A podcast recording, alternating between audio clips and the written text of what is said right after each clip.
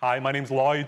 Um, I'm one of the pastors here. Welcome. It's good to see you here this morning um, on this uh, stat holiday weekend. We're glad that you're here, that you're enjoying beautiful BC, uh, but here and not elsewhere. So we're glad that you're here. And why don't I pray for us and then we'll begin this morning. Heavenly Father, thank you that you're good, that your love endures forever.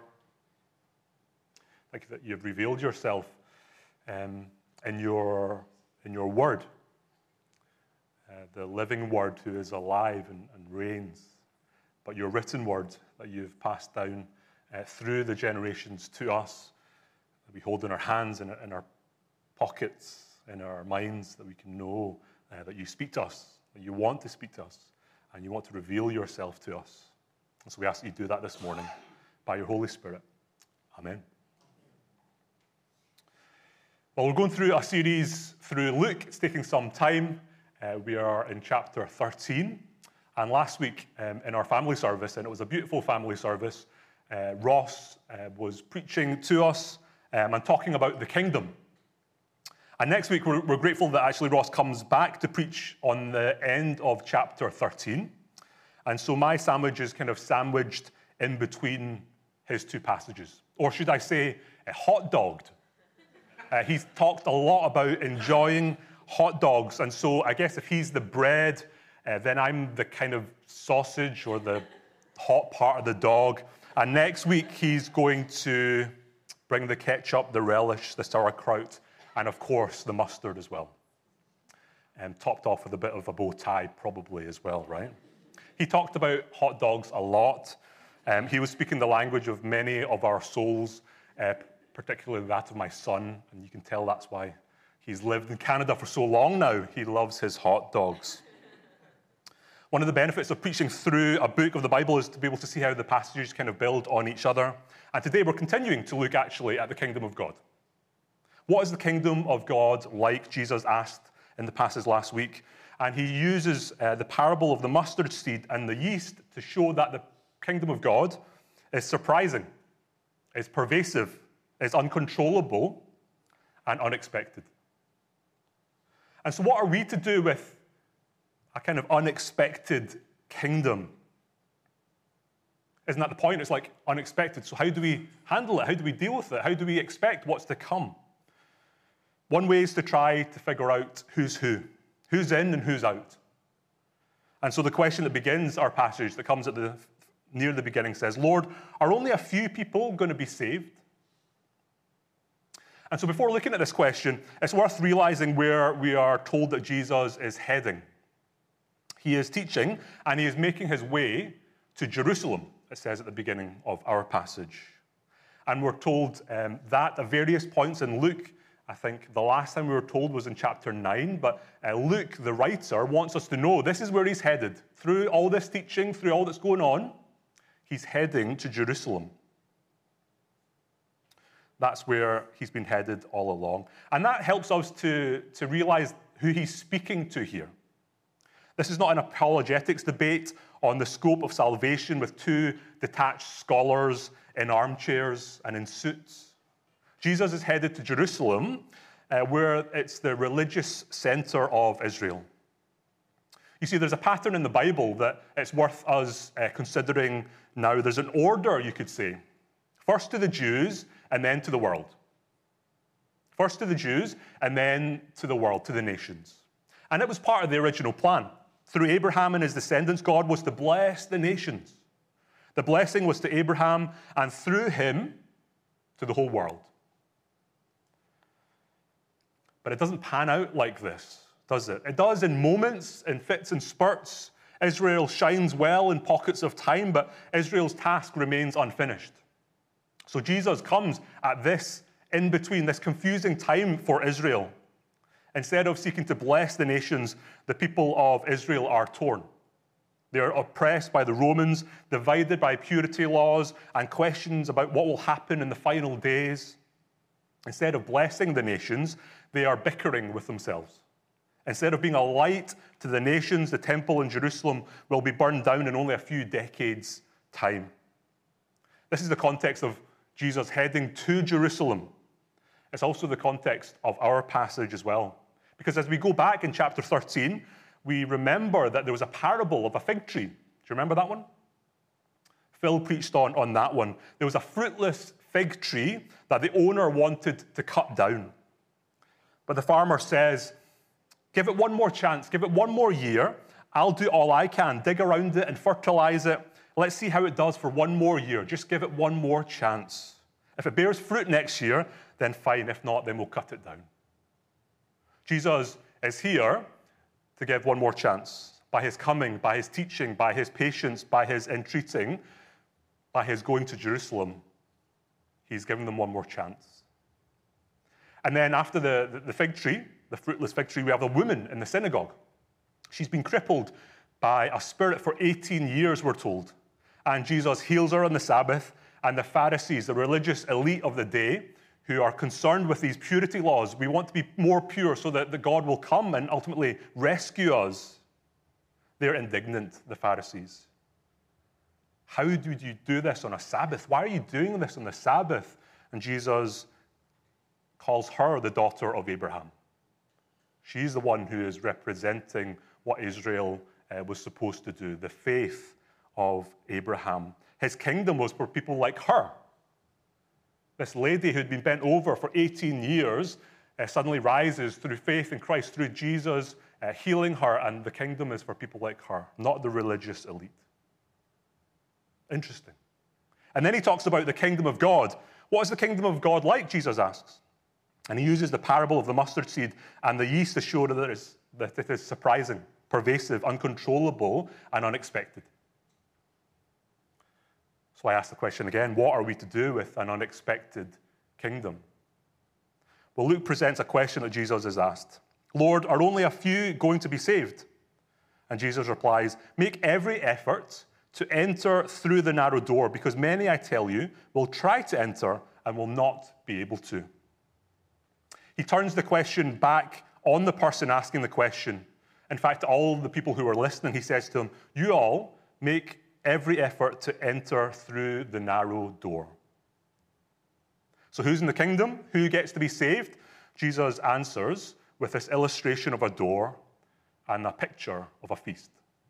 So he gives an illustration with this door and he talks about this feast. So let's look at the door. Make every effort to enter through the narrow door, because many, I tell you, will try to enter and will not be able to. Once the owner of the house gets up and closes the door, you will stand outside knocking and pleading, Sir, open the door for us. But he will answer, I don't know who you are or where you are from. The unexpected thing about this door is that it is more narrow than we would have expected and it closes earlier than we would expect. The thing about doors is that it's the first thing that, that people see.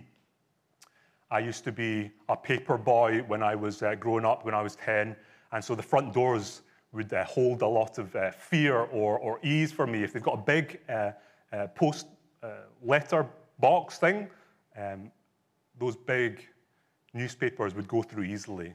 But if it didn't, you'd have to scrunch it through, you'd have to kind of bend it through. They would lose half the newspaper in the process. Uh, how they presented, how the door uh, was um, impacted me as a paper boy. It affects how we see doors and people's homes, isn't it? And when we moved into our place where we've been now, thankfully, for, for a while, um, paint was peeling off a bit. Miriam, that was the first thing she did, was to paint the door a, a lovely teal color which is much more welcoming than what it was before. I, so I'm told. Imagine coming round to our place and the door is, is super narrow. You have to take your bag off. Really, you have to take your jacket off. You have to kind of slide in like this. You'd only be able to go one at a time. It would take forever for our community group to leave our house. No, you go first. No, no, no I'll go. You, no, you go first.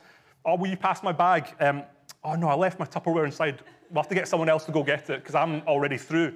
It would be a nuisance. It's hard.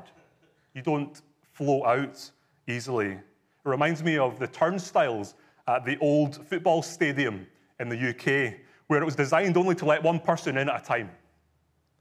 So people couldn't bring their friend or their child uh, with just one ticket. The narrowness prevented more than one person getting in at once. It stopped you also bringing in huge bags with you. of weapons or, or drinks. The door here is narrower than we might think. We might wish the door was bigger, it'd be easier, but it requires effort to get there, to make it in. You can't come with others. You can't bring anything with you.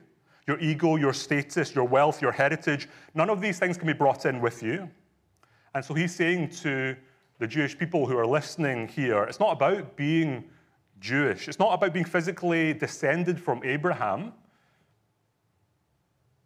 and being part of his lineage um, purely through genetics.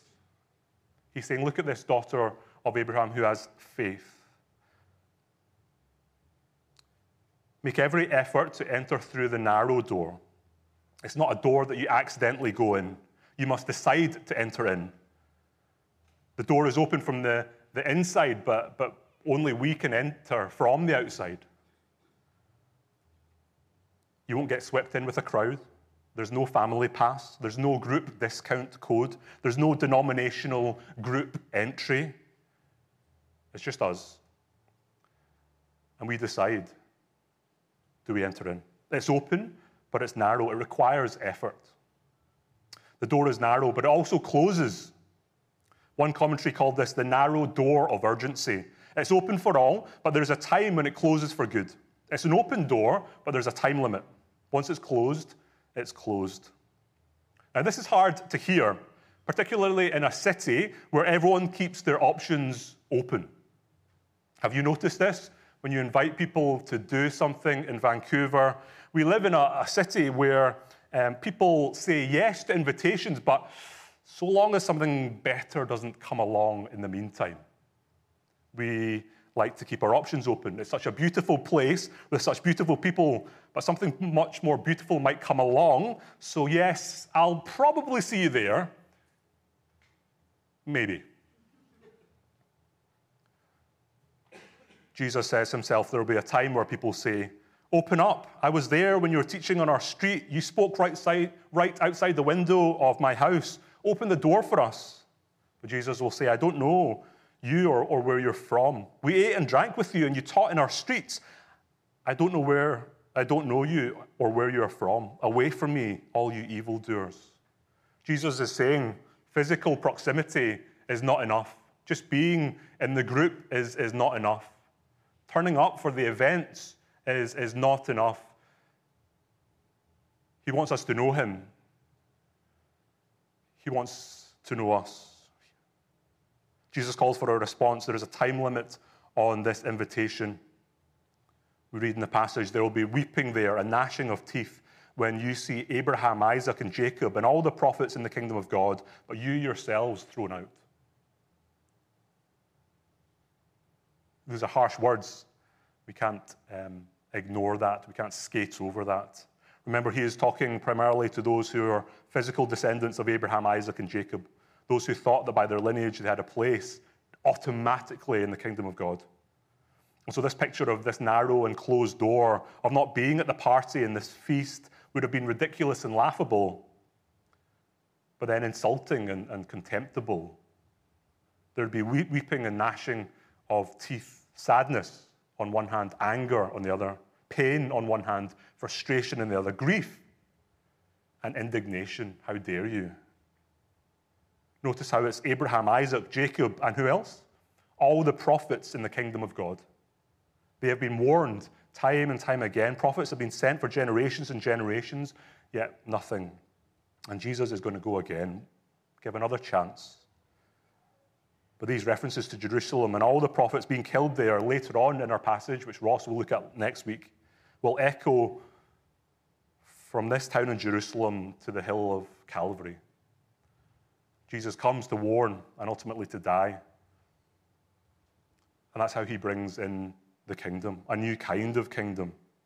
Yes, there was a surprise, an unexpectedness of sorts. In some ways, it's upside down, where there are those who are last who will be first, and first who will be last. Those who are supposed to go in first will end up going in last. And those who come in last are there already. But this is friends, the upside down kind of kingdom of the kingdom of God. And that's what Jesus is telling us about this feast of the kingdom of God.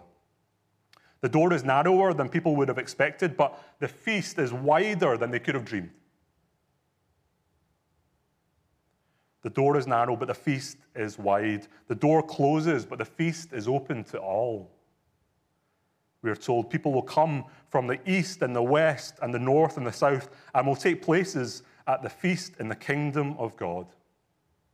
And I'm glad about that. From all four directions, all four corners, the door is narrow and tiny, but this table is ginormous. That room, you can't see the end of it. It just goes on and on and on. I thought it'd be interesting to see where people are from. It's from the east and the west and the north and the south. We're here in Canada. And let's say that this is the, the, the, northwest of the world, right? Sorry, that's the map that I've grown up with. That's Canada's there. Uh, who's the furthest from the furthest south that you call home somewhere south? Where was California, okay, that's not that far south, okay. South of America, south of America, I think we've got a winner here. Perth, Western Australia, okay. That's how far south we go. We go from Vancouver to Perth. That's a long way. How far east do we go? If we're the furthest west, have we got anyone from Hawaii or, um, or Korea, right? And Japan? Japan. And we've got for someone from China, Mr. Kwan here from China. Taiwan. Taiwan. There you go. Which one's further east, Taiwan or Japan? Japan. Japan. Okay, Japan, you, you win. This is how far the table goes for us. And we are part of that. We get to be part of that because the table, the feast, is wide. That's the door in the feast. And so we get to enter in, to be part of this. That we don't need to look in from the outside. Ultimately, many of us do do that, don't we? We don't feel like we have a, a, a home or, or a place. But Jesus says, as you trust in me, as you come through the narrow door, as you enter into this kingdom, this new kingdom, this upside down kingdom, the last will be first.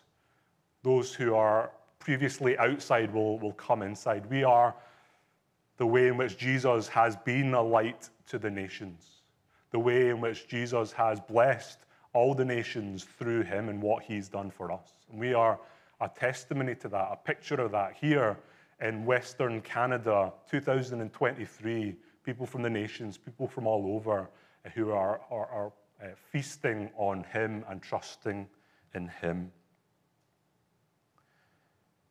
And so Jesus is asked Will the saved be few?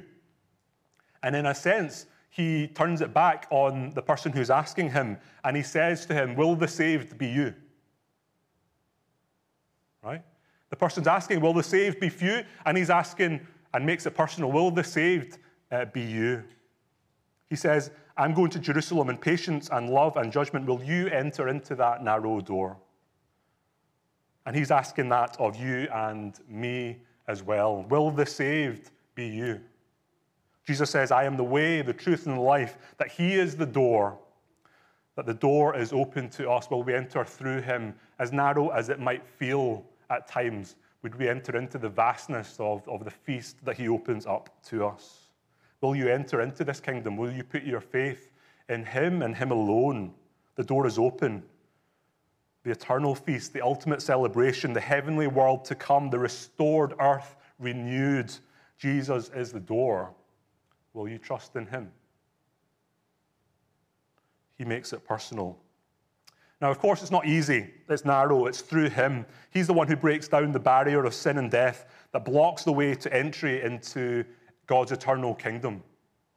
He opens the door for us by, by being like a firefighter who bursts into a home in flames to fight the fire that forced people out.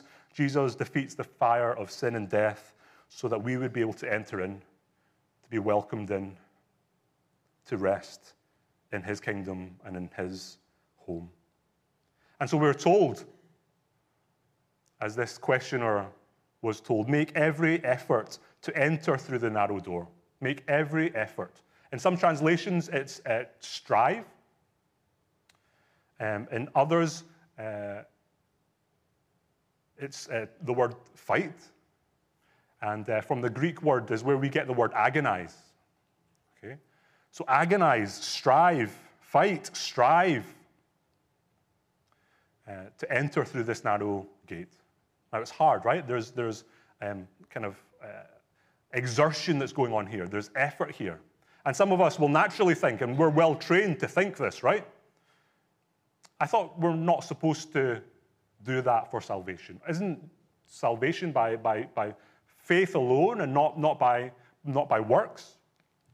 Let, me name this tension that, that exists um, in the Bible we can see, for example, in Ephesians, right? For it is by grace that you have been saved through faith, and this is not from yourselves, it is the gift of God, not by works, so that no one can boast.